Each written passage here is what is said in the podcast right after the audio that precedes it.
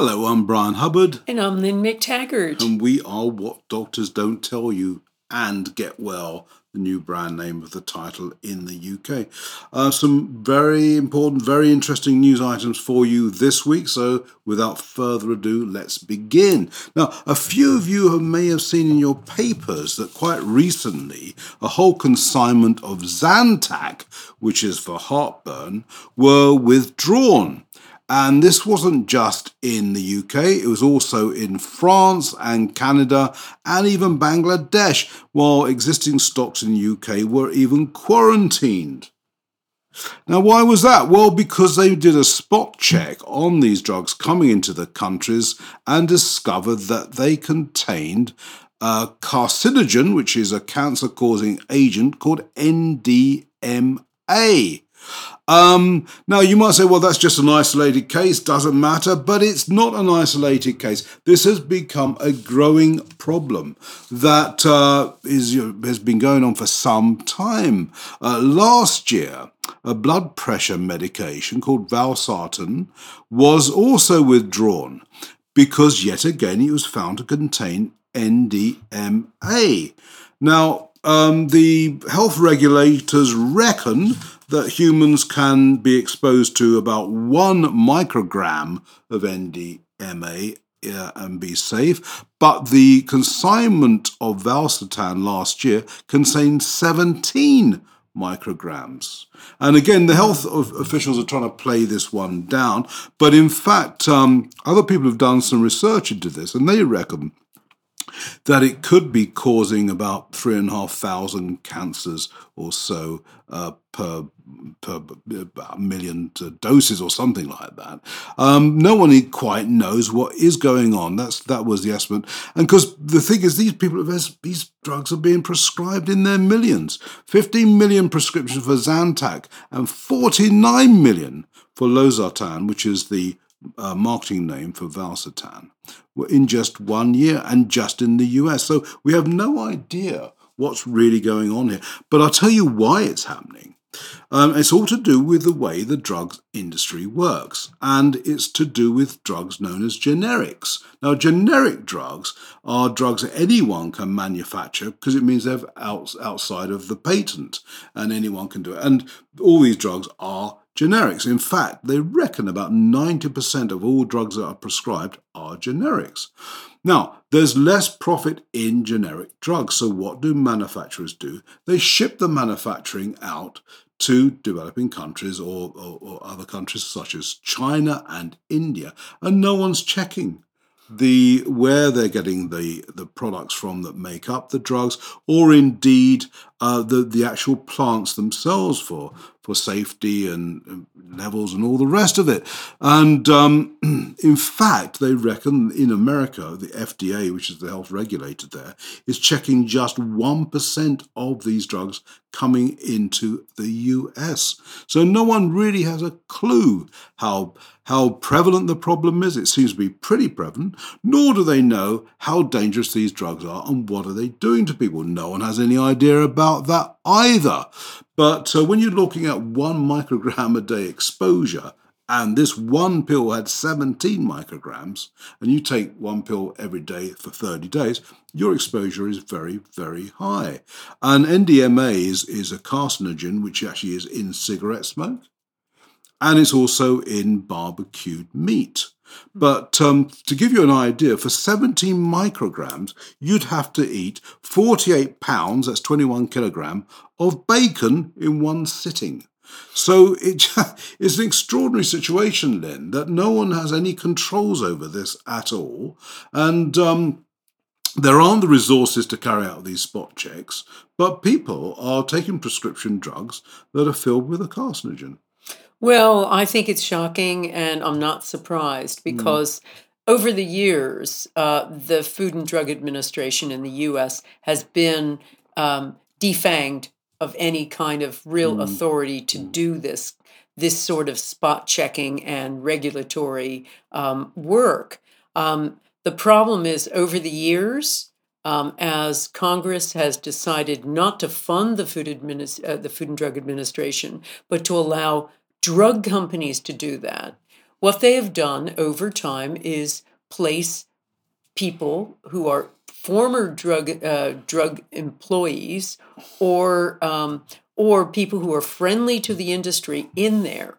And so rather than looking at their job as regulation, they are now the friend of big pharma, mm. essentially. Mm. And mm. so it's not surprising to me that they don't really check. Hmm. Um, hopefully, with this kind of um, disclosure and these kinds of um, horror stories, we will now see the, the FDA take a little more responsibility. But don't hold your breath as long as the FDA is funded by the very industry it's supposed to investigate, as long as the people inside the FDA are former big pharma employees or people who are very friendly to the industry, we aren't going to have that watchdog we really need. Mm. And it's not just about contaminated drugs.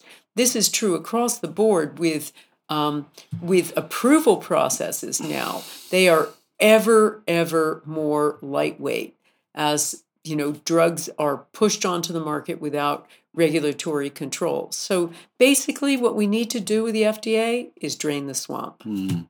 And this is only just beginning to play out because um, so far there have been 140 lawsuits filed against the Chinese manufacturing plant in US courts. And apparently, there's another 500 cases in the wings waiting to be heard. And um, in all these cases, the people did indeed go on to develop cancer. And um, the um, US Congress has got sort of interested in this now and are looking to either set up an independent authority that does do these proper checks on overseas uh, plants or to try and beef up the F- FDA themselves. But as you say, don't hold your breath. Yeah, we need a new FDA and mm. one that is not controlled by big pharma. Mm. A cup of tea, right? The great British brew. You know, and there's wisdom in what we're doing, Lynn, because Apparently, according to one piece of research out of Singapore, drinking a cup of tea, at least four cups a week anyway, and apparently it can be any sort of tea, green, black, oolong tea, they don't mind, will actually improve your neural signaling in the brain, which could well result in you suffering less from less reduces your risk rather for dementia and Alzheimer's. And that's what they reckon. I mean, it's a very very small study. It's just 36 people with 60 years and older, and who were whose brains were scanned using MRI, and they discovered though that over the years of drinking tea, their brains started to develop differently from non-tea drinkers' brains. And they said that neural signaling had improved as a result of drinking the tea. I mean, I suppose you could take it with a either a pinch of salt or a cup of tea. I'm not sure which. I mean, there are so many variables, aren't there, which could make this um, rather uh, dubious research. I don't know how they could isolate tea drinking from everything else these people are doing. I don't know. But that's what they reckon is going on. And, um, you know, well, we've been doing it for centuries, haven't we? So, we, and apart from you lot, who chucked it all in the harbour. so, yeah. If we knew this kind of information, you we wouldn't, have, done, have it. done it. You wouldn't Absolutely have done it. Absolutely not. not. No, but this is interesting. And I think, you know, there are particular things in tea. Mm. Tea is known to be health giving in lots of other regards, too. It's got, of course, great antioxidants. Mm. And there are numerous things that, you know, help with all kinds of things with aging, with tea. Mm. So it's not surprising that mm. we found that it's also good for the brain. Yeah, I mean, there's lots of health benefits they claim from drinking tea, and especially green tea and cholesterol lowering and all the rest of it. I mean, one wit did actually say to us, well, if that was true, we wouldn't have any cases of Alzheimer's in Britain because everyone drinks tea all the time, which I think sort of rather sort of also draws up the problems with this sort of research. That of course there are so many variables at play, and diet and all sorts of other issues come into play, which obviously makes the tea drinking on its own rather hard to prove as being the the preventative that this research claims it to be. Yeah, I mean, you'd really have to say, well, these are people on a really good diet Mm. who are not having too much sugar, who are not, um, who are eating, you know, really healthily, a very, very high degree of plants um, in their food, et cetera, et cetera, to really compare, and people who have good gut health too. And that's the only way you'd really be able to compare in some sort of decent way. Exactly. I mean, it's not the first piece of research that's come up with this conclusion. Earlier research found something similar and actually even thought that tea drinking would halve the chances of cognitive decline over the years. So, I don't know. I'm just going to carry on drinking tea anyway. Oh, well, let's drink to it, boy. Okay, thank you. The eagle-eared listeners amongst uh, amongst you would have noticed that we spoke about tea drinking and how it could uh, reduce the risk of Alzheimer's dementia. There's something else you can do. You see the seamless and orchestrated way this vlog is put together. It's quite extraordinary, really. And the new piece of research is that the dietary supplement choline can have a similar effect and reduce the risk of Alzheimer's, which is great news, but not so good news for vegetarians and vegans because they are the the the, the nutrients actually found mainly in chicken liver, eggs, grass-fed steak, and milk, which of course for vegans they can't consume, but um, they can take the supplements. Um, if you are a vegetarian, you could also eat your Brussels sprouts and wheat germ and get your choline that way. Um, you know, it's, it's early research, Lynn, um, and thus far carried out amongst the poor old laboratory mice rather than people. Um, but they think that it uh, helps to um, helps the brain to function more healthily. Um, but uh, and which in turn stops the build-up of these plaques, which are of course so characteristic of Alzheimer's uh, itself. So um, the one problem with it, when I looked at the research, is that to be honest with you, people who just take the daily supplements of choline may not be getting enough because the um, Arizona researchers who carried out this work reckon that in fact you need to take four times the level of the RDA or recommended daily intake to have this protective effect. Well, you, you know, you talk about 550, 550 micrograms, mgs of, of uh, choline, but they're reckoning you need to take over 2,000 mgs to have any effect. But there you are. I mean, it seems quite interesting and maybe a dietary supplement that could be added to the daily regimen with no great harm.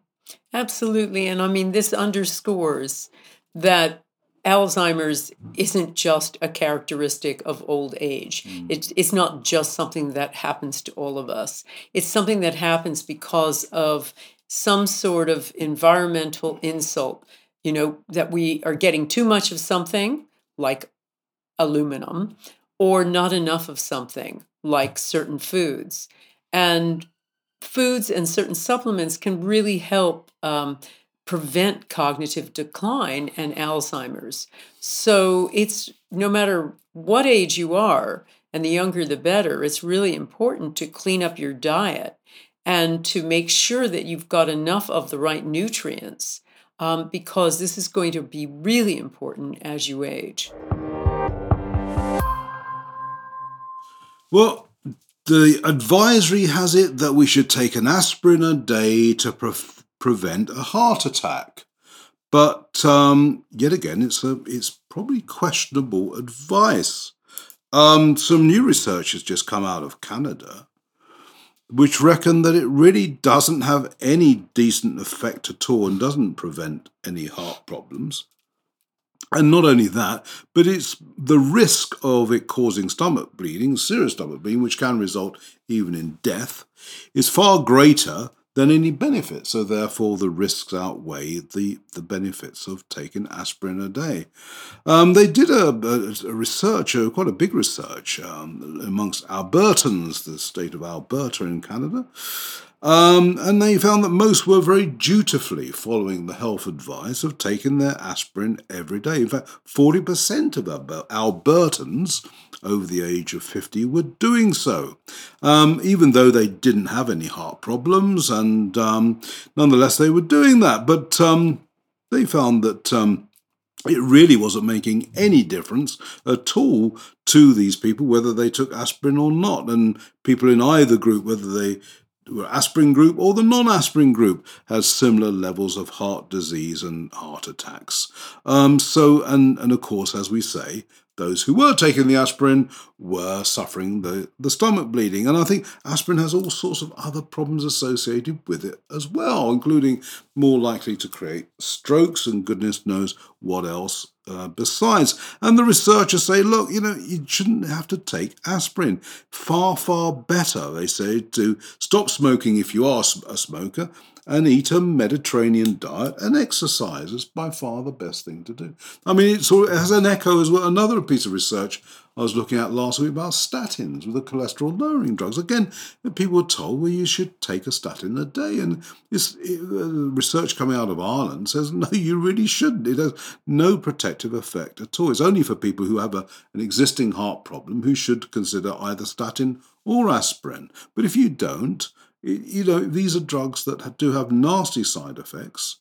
And really, again, the benefits are outweighed by the risks. Absolutely. And, you know, there's probably no area um, that has so much um, um, inaccurate information about what to do as the heart.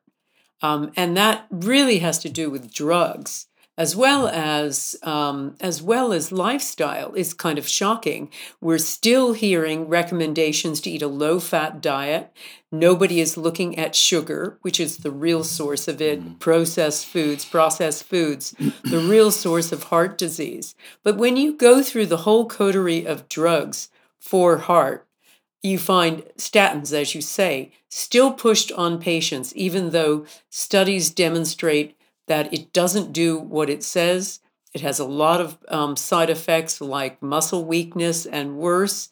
And also, the whole premise on which people have taken statins is the idea that, you know, certain foods cause cholesterol, and cholesterol is the thing that brings on um, heart attacks is wrong. It's never been proven. So you've got that. You've got blood pressure drugs and the level of high blood pressure that kicks them off that changes all the time it's like a it's like a skirt length it mm. goes up and down depending mm. on on the weather and the fashion um, so you've got that plus a coterie of side effects um, even with the so-called safe blood pressure drugs like um, like diuretics you know they can cause all kinds of they can wreak havoc with men they cause mm. serious potency problems mm. and then you've got all of those other drugs that are given in combination because oftentimes um, heart uh, patients are told essentially if one drug's good,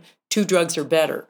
So they'll give a calcium channel blocker and a beta blocker together, thinking that this is going to work synergistically, and it doesn't. It actually can work antagonistically. And all of those kinds of things, and including the idea that diet really isn't going to make a difference. Um, that um, at least a, a, low sugar diet isn't going to make a difference, which is completely wrong. There are so many dietary studies demonstrating that heart disease can be completely reversed and the heart normalized through diet. Mm. So, you know, our rule of thumb is unless you absolutely have to, really avoid those kinds of just in case drugs because you're letting yourself open for side effects without necessarily any benefit. Mm. And one last fact to finish off with that. In, in uh, 1987, heart disease was the number one killer in the West, right? And at that time, they had pretty relaxed um, criteria for who should take a statin. In 2016, they increased, they, they made the, the criteria much stricter. And as a result, for 40 people who would be taking a statin in 1987, 400 were taking it by 2016. And guess what? Heart disease is the number one killer. Thanks, Lou. Tread soft because we're going to talk about vaccinations. No one's allowed to talk about vaccinations anymore, of course, because you're burnt at the stake, and quite rightly too. There is no intelligent conversation that's allowed to be spoke, spoken about vaccinations, because you're immediately anti vax if you say anything. So, I'm still going to talk about it, even though I'm not necessarily anti vax and people should just make up their mind and vaccinate if they wish. But we shouldn't ignore the facts. And one fact that came across our desk the other day is that there's been a polio outbreak in the Philippines, a first in 20 years. And guess what? It's been caused by the vaccine. Who's saying this? The hysterical anti vaxxers? No, the World Health Organization. They have confirmed that a case of polio has broken out or happened, whatever you want to call it, um, and it's been caused directly by the vaccine because the virus that was uh, caused the problem comes only from the vaccine. So they've had to admit that in fact it was the vaccine that caused it. Now, but poor old people in the Philippines don't have a very high regard of vaccines anyway because they had a terrible business a couple of years back where uh, three children died uh, from the dengue fever vaccine, and um, and this the manufacturer had to stop supplying it. So now this has happened as well, and. Um, you know, guys, this is the fact. This is exactly what happened. Sorry. Well, that's right. I mean, we've been writing about vaccination for 30 years. We've never told anybody not to vaccinate. But what we have done is ruthlessly investigated each and every vaccine. And here's the bottom line. Uh, although the press don't want to talk about this anymore, they just want to say vaccines good, people who question vaccines bad. And that's pretty much all of the press now. The bottom line is some vaccines are more effective than others. Some vaccines are more needed than others, and some vaccines are safer than others. And virtually with polio, virtually any case of polio you hear about now is actually caused by the vaccine. And what the problem is is the vaccine can replicate in in the gut. I mean, they use live vaccines and and killed vaccines mm-hmm. as well with polio. Um, but with certain vaccines, the live ones, they can cause the very illness that they you know are are um, purportedly preventing and that's you know that's been established it's established even with the measles vaccine another live vaccine that is um, that has been demonstrated to uh, be causing about a third of the so-called cases of uh, vaccine failure in the U- U.S. Um, one third were caused by, I believe it was the US, were caused by the vaccine itself as a side mm. effect to the vaccine. Mm. So, what we're really saying is that there is no vaccine out there that's perfectly safe. They all have a huge list of potential side effects, but some have more than others. And as I say, some work better than others. And we will always stand up for telling you the truth and not simply taking a position and that that truth uh, may fall where it may mm. but it's really important for you to hear the facts and to make up your own mind based on them so autism another major issue in the world with uh, epidemic proportions We're about one in 50 kids i think are now being reported to have autism and um, it may not be from the MMR vaccine, but something's going on. And I know you've done some research into this, Lynn, uh, for our next issue, but there's another piece of research that's come out which reckons it's a disease of inflammation. Um, they uh, children with autism have uh, very high levels of, of, inflammatory proteins in their brain, in the amygdala, which is the portion of the brain associated with fear, and um, and the prefrontal cortex. Um, and um, it's already, it's interestingly, this, one of the proteins called IL 18 has already been linked to other inflammatory conditions such as psoriasis. But um, the researchers at Tufts who made the discovery reckon it also plays a part in autism. I mean, they haven't got very far with this, Lynn, at the moment. Um, but if this is proved to be right in further research, it would suggest that autism can have an it could be an immune dysfunction. I don't know, Lynn. What, what does that tie in with what you've been discovering lately? Well, we have a big cover story for December. This mm. is a spoiler alert, mm. which is reversing autism. Mm. Um, how one woman reversed her child's autism and is reversing many other children as well. Uh, and what it really demonstrates, the work that she's doing, is that yes, it is inflammation, but that there are many causes. Mm. Um, in her own son's case, she believed the um, uh, hepatitis B vaccine kicked it off, but there were many other factors too. He had a high level of heavy metals, he had loads of other things that were causing it. And the same with many other children too. There are gut issues that happen, sometimes um, uh, caused by one thing or another. But I think until we uh, take a multi pronged approach and start looking at all the things in our environment, and there's loads of them that can cause this kind of inflammation, including drugs given to the mother during pregnancy. Unless we look at all of these things, we're never going to sort out autism. But there is one big bottom line, which is it can be reversed. Hmm. There are many things that you can do. So do make sure to check out our December issue. Right. So that is a real uh, sort of early warning there of the December. And, you know, people should say, well, I want to make sure I get that. Well, the way to make sure you get that is to subscribe. You know, wddty.com, have a look and subscribe, and we'll send that issue and maybe even this current issue to your door wherever you may live in the world. I think last time I looked, we were delivering to over 100 countries. Absolutely. So, and we are in 20 different languages too. But, you know, give somebody a really great holiday present um, the gift of health with what doctors don't tell you. Oh, what a good line. I like that, Lynn.